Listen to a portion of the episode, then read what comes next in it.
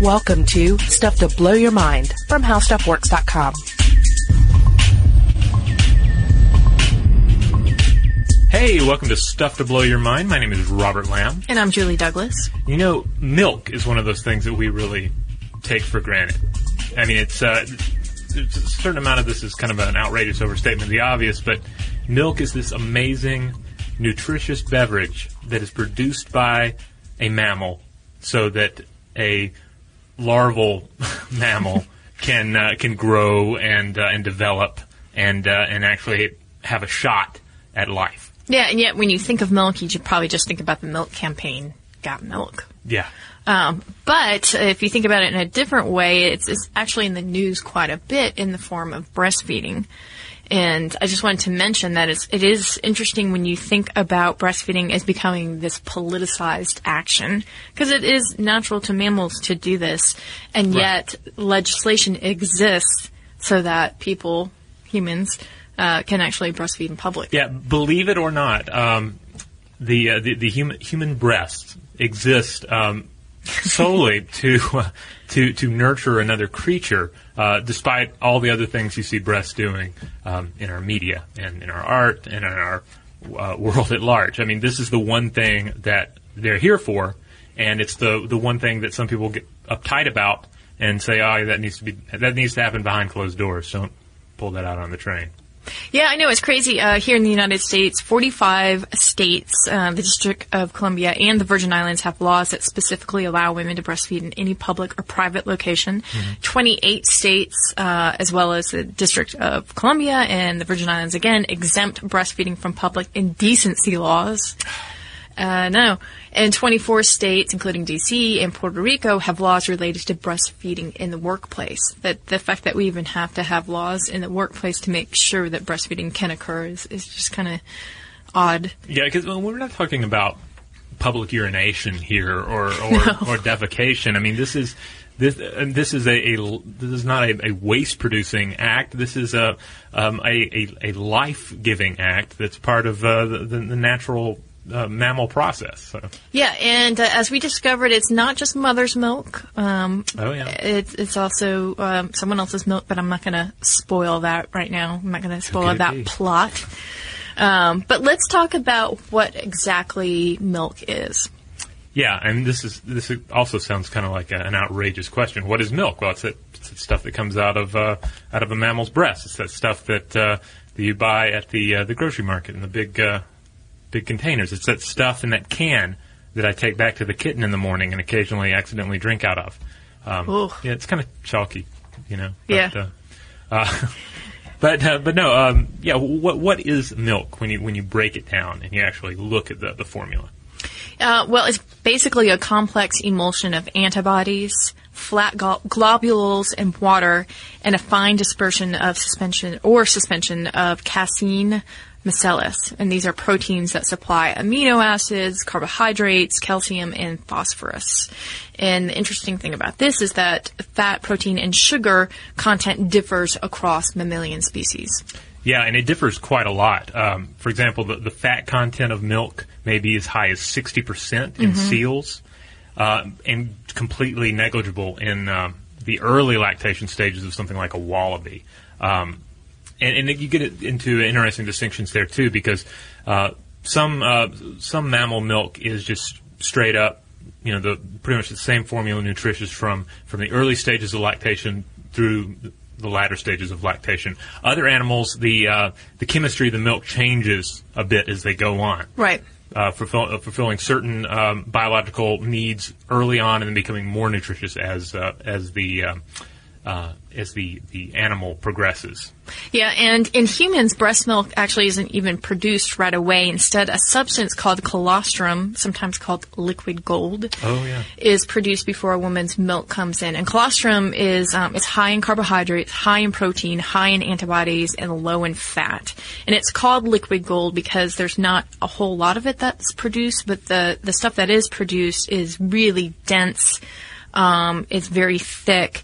And it's great for newborns who find it difficult to digest at that point uh, because it does have that low fat, fat content. And its role is to coat the baby's digestive tract with beneficial bacteria and act actually as a laxative. And, and the reason for this is that it helps the baby clear uh, any excess bilirubin from its system, which, if you didn't clear that, would uh, may actually result in having uh, jaundice or something along those lines. That that's like baby poo. Well, the term for baby poo actually is meconium. Okay. Um, but it's this bilirubin, this excess amount that that uh, the ba- baby's body actually wants to get rid of, and it does that through excreting Okay. poop.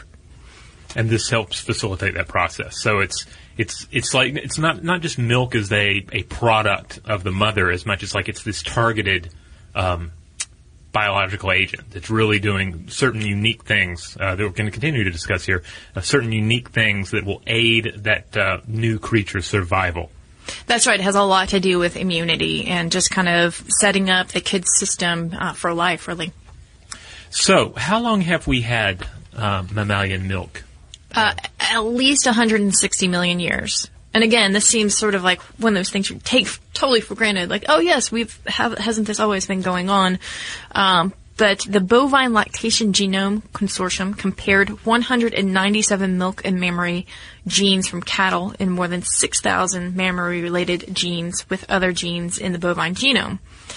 And these genes were then compared with similar ones from a platypus, an opossum, a human, a dog, a mouse, and a rat.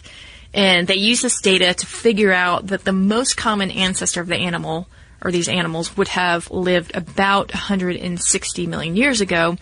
But ma- mammals' origins actually go back uh, to a mammal-like reptile called synapsids and that's uh, that actually occurs in the fossil record about 310 million years ago. So, 160 million at, year, at least. Okay. Yeah. And from there we see, like again, just a, a number of different varieties of, of milk. The nutritional um, uh, specifics of that milk is going to vary from species to species. Uh, so some of it is just really incredible. Like um, I was reading about the blue whale. Um, the blue, a, a newborn blue whale, feeding just on um, on milk, will gain 200 pounds a day Right. which is which is incredible. I mean that and that just shows you the I mean the importance of the milk. It's like it's it's taking this fledgling creature, this um, that it, that by all rights and purposes is not long for this world. It makes all the difference by just pumping just vast amounts of of, uh, of food and nutrient into the body. Yeah, one of the things that the researchers found that was similar across all species is that the milk proteins related to secreting the milk remain the same. So that across species, same thing. The place where they uh, diverged was the nutritional and immunological components of the milk. And of course, if you've got a baby whale that's gaining 200 pounds a day, it's going to be stocked in a different way with nutrients. Um, so let's give some more examples of other species and what they're up to with uh, with milk and breastfeeding. All right. Well, uh, this this is uh, uh, not uh, particularly scientific, but I found it interesting nonetheless. nonetheless. Uh, according to um, a Telegraph article, um, the milk of the giraffe is uh, technically kosher. Um, they're, uh, they're, uh, the um, Safari Park uh, Zoo in Ramat Gan, uh, it's Israel's uh, largest uh, zoo. Uh, they had a, a team that took routine samples of milk and found that it clotted in the way required by Jewish law for kosher certification. Uh, they submitted more milk for verification. So the rabbis weighed in and they found that uh, giraffe milk, but also, and also giraffe meat, uh, was acceptable for observant Jews. So There, you go. Yeah. Giraffe on the menu.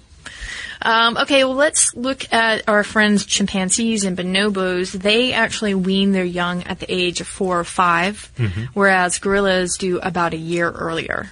Um, and they, you know, anthropologists aren't quite sure why that's the case, like why there would be a differentiation there. Um, you know, you, I guess you could guess that it had to do with maybe the society or the community that these animals are living in, and um, some of the different things that they're up against. Um, but one of the things I wanted to point out is that uh, anthropologists have studied the weaning customs of hunter-gatherer societies, societies, human societies, and they found a significant variation within them. They, um, they actually talked about the Kung San of the Kalahari Desert, and they stop breastfeeding at around four or five years of age. Okay. The Hadza of Tanzania wean about six months earlier than the Kung, and the Aché people of Paraguay wean earlier at about three years of age. so again, there's there's this idea that human culture and lifestyles influence that. Now here in the West, um, and this is from the Christian Science Monitor, only an estimated 35% of American moms are exclusively breastfeeding their children at three months. Uh, even though the American Academy of Pediatrics suggests about six months uh, to be the cutoff date, and then la- less than half of moms nurse at all at six months. Mm-hmm. So you can see there's obviously a huge decline in the West when it comes to breastfeeding and um, and weaning. Um, and then, of course, the numbers of breastfeeding moms drop significantly as the child gets older. As the child gets older, and this has been in the media a lot because Time recently ran this cover. I don't know if you remember this, but it was uh, I think it was maybe a model who was still breastfeeding her child at yes. the age of three. Yeah, was, yeah. This was the cover that was kind of controversial, and it was one of those situations where via the internet. I don't know that I ever saw the original cover. Mm-hmm. I just saw various um, takes on it, and uh, uh, where they would like replace the the mom with uh, I don't know, like uh, the creature from Alien or something. Uh, you know, and I forget forget what all the other versions were, but um, but but yeah, it's caused quite a stir. It did, and well, because it's it's uncommon. Um, again, in, in you know the West, particularly the United States, for a mother to breastfeed at that age. But also there was you know a firestorm of controversy because people thought that the way that it was portrayed, it was sexualizing the act. And again, going back to breastfeeding and laws, at least here in the United States, it makes me think about how we sometimes really try to divorce ourselves from our animal selves. Yes. And why this topic becomes um, controversial in the first place. Yeah, and you, you do often see it. Uh, uh, and just thinking of, of various, uh, like you know, sitcoms, uh, movies, even uh, there's a, there's a character in Game of Thrones where it's uh, this sort of crazy mom character, and she's still breastfeeding the, her sickly child at a very um, uh, in a fairly advanced age. Um, and it's you know it's, it's, depicted as something unnatural and kind mm-hmm. of monstrous. Uh, but but but again, that's from the the Western uh, uh, viewpoint on the topic, and and certainly like like a lot of things that end up disgusting some people. It's it's the idea that anything that connects us to our animal nature, be it uh, be it something like uh, like breastfeeding or something uh, having to do with our digestive properties, um, it, it, you know it, it, it reminds us of our bodies in a way that we we don't like to think about. Yeah, and, uh, but of course there are a lot of proponents of breastfeeding that are out there. They're again trying mm-hmm. to influence legislation and try to educate people about the benefits of it. The problem is, is that um, not only do you have this this idea of the animal self that um, that people sort of need to try to get their heads around. Um, but you also have the problem of modern society itself, where it doesn't, it's not really set up to support a breastfeeding woman. Yeah, and I mean, you, you, end up with the situation. Yeah, it's not set up to support uh, breastfeeding women, and then uh, so and if, it, and if, it is, it's something that's in a closet somewhere, right? Uh, you're uh, referring to uh, a lot of work. Um, yeah, lactation rooms, lactation rooms. So yeah. it remains this thing that you stick away in a closet, or like, oh, I'll do that at home, and and mm-hmm. so there's no, there, I mean, there's reduced public awareness of it, so it it remains kind of taboo because it's not out in the open. Um, Right, right. And maternity leave is pretty uh, spotty too, because yeah. I mean, it's like what six weeks FMLA, Family Medical Leave Act, that um, that you're allowed to take mm-hmm. um, unpaid, but uh, not every business actually um, will pay you or actually say, okay, take that six weeks and then take some more vacation time. Right. Um, so anyway, it's spotty across the board, and it's not really set up to do that. Um, okay, so I think that we have covered um, some of the basics of breast milk, uh, humans and and other species. Uh, so we should probably take a break. When okay. we get back, we'll talk about whether or not it's possible for men to breastfeed. All right, we're back. Male lactation. Uh, now, I've certainly heard uh, of cases where individuals who use anabolic steroids um, can uh, can produce milk mm-hmm. through their nipples. And in fact, that's what I think of every time I see uh, a container of muscle milk in the store. I think of like a big, big beefy, bald headed like pro wrestler just like squeezing off container after container and putting directly in the fridge at the store. That's frightening. Yeah. What is muscle milk? Um, it is a it is a, a I, I've never had it, but uh, my understanding it's a like a nutritious like bodybuilding kind of macho uh, beverage. It's like uh, like, hey, bro, we're gonna go out and we're gonna let's lift some weights and then we're gonna have some muscle milk in the car. I'm gonna dunk our Oreos into our muscle milk. Yeah, That's not very macho, is it? It's just I, I mean, it's one of those things. Like it's not. It's like oh, it's a milk like product. It's like muscle milk. It's supposed to sound like macho and inviting, but it sounds weird and unnatural. Yeah, yeah. Yeah. Which, yeah, I, maybe it is, maybe it's not. Yeah. Um, but yes, okay. So you you know of it in that instance, right, where the body has been tinkered with a bit because of steroids or medication, Yeah. and all of a sudden a, a man starts producing breast milk. Yeah, or just in general sort of trauma to the body, right? You had a, Yeah. an anecdote about um, uh, former prisoners of war, right? Yeah, or the yeah. internment camp. Uh, I don't recall. I just remember that it was World War II. They were starving, and when they finally uh, started to get some nutrition, uh, started to eat, their body was so out of sorts that all of their hormones spiked, including prolactin, uh, which actually caused them to start lactating as well. And this prolactin is really important. In pregnant women, it begins to really sort of um, get uh, flowing through the body, and this is in advance of this idea that you're going to go ahead and breastfeed. Right. And so your body starts to prepare itself, but this prolactin is produced by the pituitary gland. So the pituitary gland, really important, obviously, in producing this, and the pituitary gland can be influenced also by, say, an, another medical condition like a tumor, and uh, inadvertently start producing prolactin. That's another way that a, a male could start uh, lactating. But this is really interesting to me is this um, these instances where men start lactating because of a, a dire need. And what I mean to say is that um, they're in a situation where their um, the mother of their child may have passed away or be gravely ill.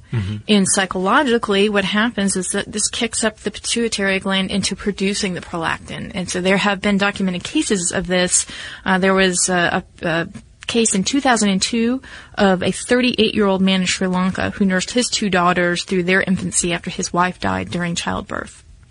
yeah, and again, it's important to stress here that n- not every male mammal ha- even has the equipment. They lack both the mammary glands and the pituitary glands to uh, to get things pumping. But Mm-hmm. but uh, but male humans have those, so it's just a matter of kickstarting them. Yeah, we've talked about this before about how we're pretty much all stocked with the same stuff Yeah. when, when we're first uh, developing. And then, of course, hormones help to define those boundaries, those biological boundaries. Um, Because you can again look at the at the male human as just a necessary mutation, as uh, the female is more or less a species, and the male is uh, uh, a take on that particular model to fulfill a certain evolutionary purpose. Yeah, Jack Newman, he's a Toronto-based doctor and breastfeeding expert, has said that this isn't too crazy, the fact that men would have nipples and they'd have some breast tissue that would allow this to happen. He says up until a certain age, boys and girls as fetuses are indistinguishable. So women retain some remnants of the vas deferens, which is then, which then becomes the vaginal canal that sperm follows. So again, we're all sort of uh, hard-baked with this stuff here. And if we look elsewhere in the uh, the animal kingdom, uh, we do find at least one example of a mammalian creature uh, that has uh, parental lactation. That's uh, that's males that are not only producing uh, milk, but they're actually breastfeeding as part of their natural behavior, and that is a particular fruit bat called the Dayak fruit bat, which you'll find in Malaysia, Thailand, and the Philippines, and and it is the only known occurrence of parental lactation, where the, the males are actually producing milk, perhaps to uh, the uh, the theory is that it's uh, to help alleviate the the lactation pressure placed on the females in the fruit bat community. Ah, okay. So, uh, in certain dire uh, circumstances as well, in, in a different way, right? Yeah, I mean it's. Um, I mean, it would be kind of like, a, you know, on an evolutionary uh, basis, if it's like mom and dad, like mom's are super busy, mom has a job on top of looking after the kids, and daddy fruit bat eventually develops the ability to nurse them as well. It's like the, the Mr. okay. Mom, it's like Buster, not Buster, uh, Michael Keaton, was it Mr. Mom, right? Like imagine him as a fruit bat with lactating nipples. Wow. Yeah. I don't want to. uh, so, are you saying in the future, as women continue to um, dominate the workforce and academia, that men might start uh, breastfeeding? Perhaps. I mean, I mean, it's. Uh, it's it's the it's the sort of thing that, that, that happens. So we look at the fruit bats as a potential model, and you could you could see that happening over a, a long period of time. Because again, we have the equipment; it's just a matter of kickstarting that equipment. Yeah, and evidence of, of, Of it, happening. yeah, obviously, evidence of it happening species. when the need arises. So- Yeah. All right. So, okay, that's breastfeeding uh, within your own species. What about this idea that we started not breastfeeding from other uh, species? Although some that does happen. Well, Romulus and Remus, right? Yes. We have the classic image of the um, of, the two children uh, drinking the milk of the um, was it a cow or was it a sheep? I always I focus don't- on I the don't children remember. and the udder. I, I, I tend not to notice what the animal is. to see what the udder is attached to. Yeah. Um, yeah. So when did we actually start drinking other species' milk? Is the question. So 7,500 years ago, we have these humans, and uh, obviously up until an age of about four or five, they are drinking milk. They are drinking their mother's milk. But then uh, that, the ability to consume milk uh, fades away. They become uh, lactose intolerant, okay? And uh, because they, they don't have uh, what is called uh, lactase, which is an enzyme that we eventually developed that allows us to digest the complex milk sugar lactose. Um, without lactase, we are lactose intolerant, and uh, consuming milk uh, causes um, diarrhea. Well, and it's inter- interesting to see that this um, this is coinciding with populations turning to agrarian Right. societies. Yeah. Um, in other words, they're they're, They're beginning raising to raise cattle. cattle. They're, um, the, and uh, and the cattle are producing milk, and and we'll find and they'll find themselves in situations uh, probably where the uh, there's there's less water available, there's less food available. So what do you do? You turn to the milk, and when you turn to the milk, some people are going to uh, be able to tolerate it more than others. And the theory is then that uh, when times get particularly dire, the people who are able to turn to animal milk for survival survive, and those who can't end up either having to starve or they're just or they're dying uh, from uh, the intense diarrhea that results uh, from lactose intolerant. And, and again, this is in uh, Central Europe. We're not talking about uh, other parts of the world here. Yeah, we are talking about pioneer agrarians who are based uh, initially in Central Europe and then moving to Northern Europe. So, hence the pioneer part, and hence the fact that they would have crops or cattle that, that weren't doing so well, and so they'd have to turn to the milk um, for nutrition. So, I mean, yes, it's pretty crazy because it's. Um, I mean, you think of lactose uh, intolerant. Like growing up, I just knew that oh, some people can't uh, drink milk. That's kind of weird, right? Um, uh, but uh, but but when you you know you become educated on the on, on the topic, you realize that it, it, the, the reality is a lot weirder. It's like at, at one point in our past, um, you know, seventy five hundred years ago. A genetic mutation allows us Right. to drink the milk of other creatures. Again, think of milk as this um, im- immune system boosting, nutritious, uh, targeted um, fluid that is secreted by a specific mother uh, for her offspring within that species, and then we we suddenly uh, have a genetic mutation that allows us to drink from it as well. To in a way, um, like it's, it's almost like this parasitic relationship that we uh, evolve uh, to have with our cattle. Yeah, and the evidence And is there. Um, uh, using genetic and archaeological data, Mark Thomas and colleagues at University College in London were able to trace down the first evidence of lactase um, being actually used in adulthood to exactly when you see the beginning of the Linearbandkeramik um, culture. It's quite the uh, word twister there, tongue twister. And this is an ancient Neolithic culture. So you see that. You've got some evidence there that this is happening then.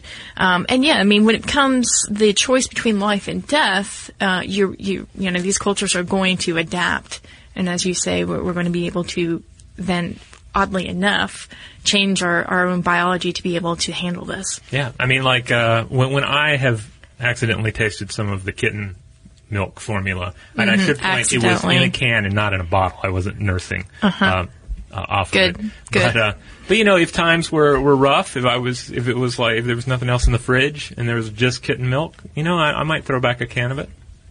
See what happens, and it's the same situation, right? And then if it caused me to uh, have intense diarrhea, I might die, and if it didn't, uh, then I might survive, and we would have a new uh, breed of, of humans that would take over the household who uh, who can uh, handle kitten Kitten formula. lactase, yeah. very interesting. Uh, this is a news item for about from about a year and a half ago, but uh, scientists in China are actually trying to create cows who produce more human-like milk. Ah. which is interesting. And some people say this is not necessarily a bad thing because, um, you know, in, in parts of the world it's very difficult to, to get breast milk.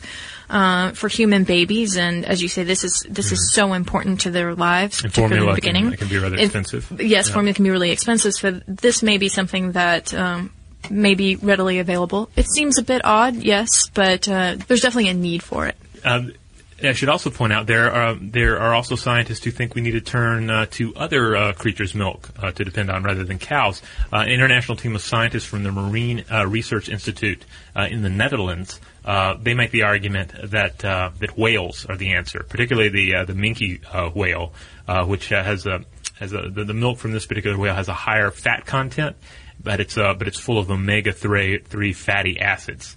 So um, uh, they've actually uh, conducted experiments with like milking pods for or milking bays for the whales uh, in in the fjords of uh, Norway, which is uh, which is pretty interesting. The idea that you might be able to go uh, to the store uh, one day and you're not depending on, as much on cow milk, but maybe whale milk or, or wilk, I guess. I don't know. I feel like I'll, I'll have a little bit of whale milk with my herring. Just Yeah. seems to, I don't know. And if you're staying kosher, you just stick with giraffe. Right. Yeah. I see the omega 3 part because that's great for inflammation and, Mm-hmm. and for keeping disease at bay. Uh, but uh, though the other thing about these, uh, the, about the, the whales, I told you about the 200 pounds a day that Yeah. the, uh, the the baby blues are packing on. Well, um, uh, the, the minkies that they had uh, in these uh, milking bays, they found that, uh, uh, that once they were hooked up, uh, the milking took about 50 minutes and produced um, uh, 1,600 liters of milk, or uh, 2,815 pints, compared with a, a, a, typical cow's 40 liters of milk. So would they just keep these whales in these bays? Is that the idea?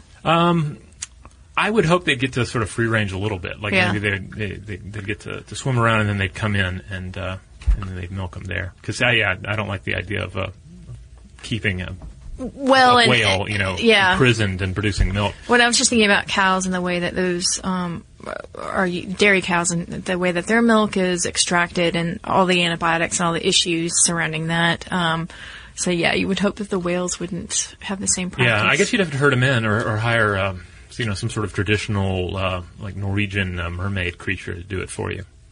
Oh yeah, Yeah. and they are readily available. Yeah, well, a lot of them, as, as we'll discuss in a mermaid episode that we're going to record, uh, a lot of uh, the, the mermaids that you encounter in various folk, folk tales are herdsmen or herdswomen, and they are um, or herdspeople, and they are tending to like aquatic bovine herds, uh, which I guess may be whales. So it, it all comes back around.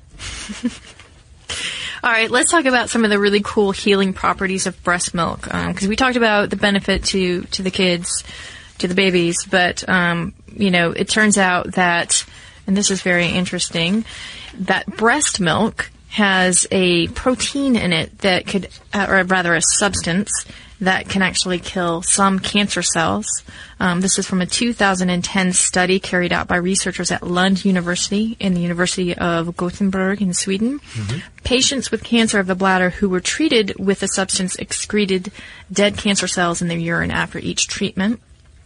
And the substance has been dubbed Hamlet, uh, human alpha lactalbumin, uh, made lethal to tumor cells.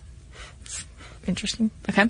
And uh, laboratory experiments have shown that Hamlet kills 40 different types of cancer, and researchers are now going on to study its effects on skin cancer, tumors in the mucous membranes, and brain tumors.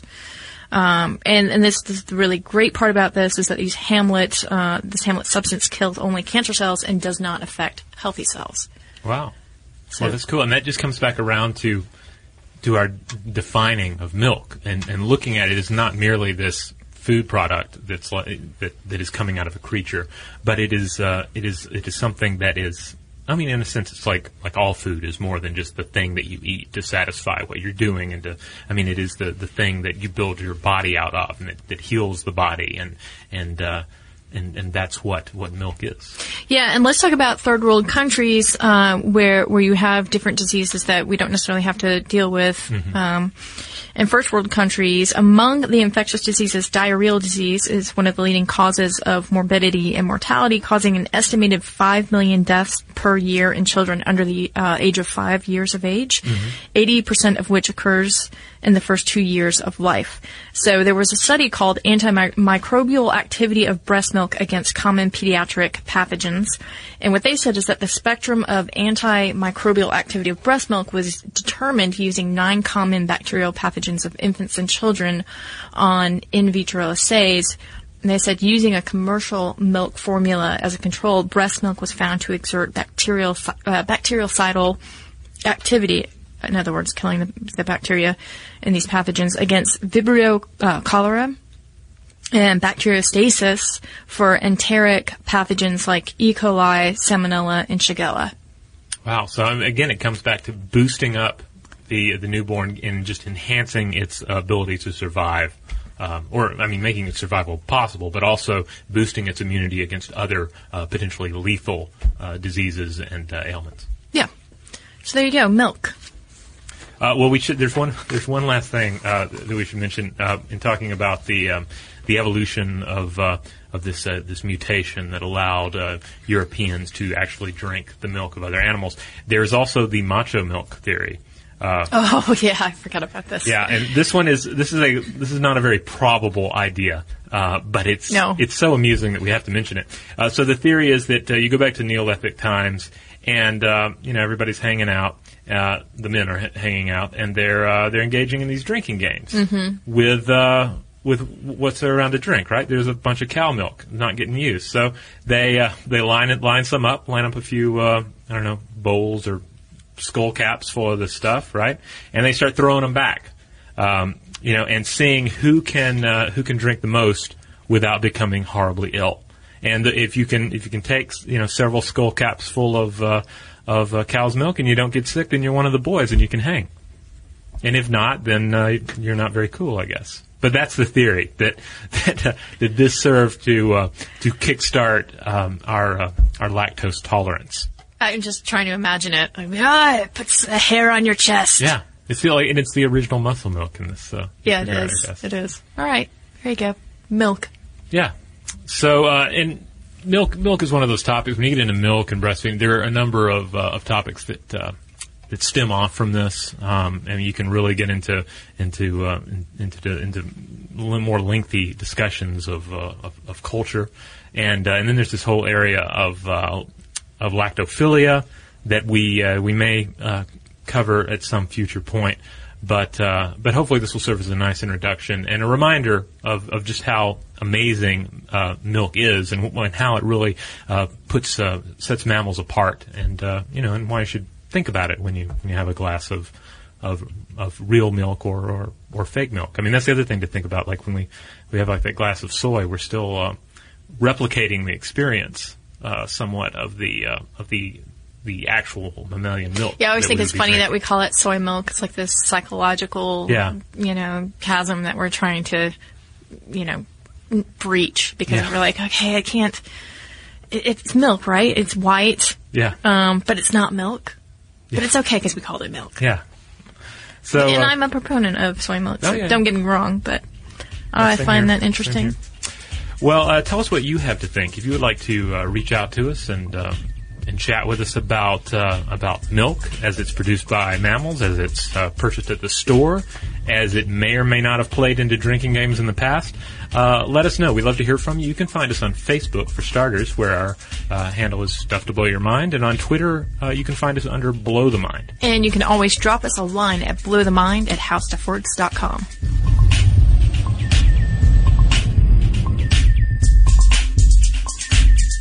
For more on this and thousands of other topics, visit howstuffworks.com.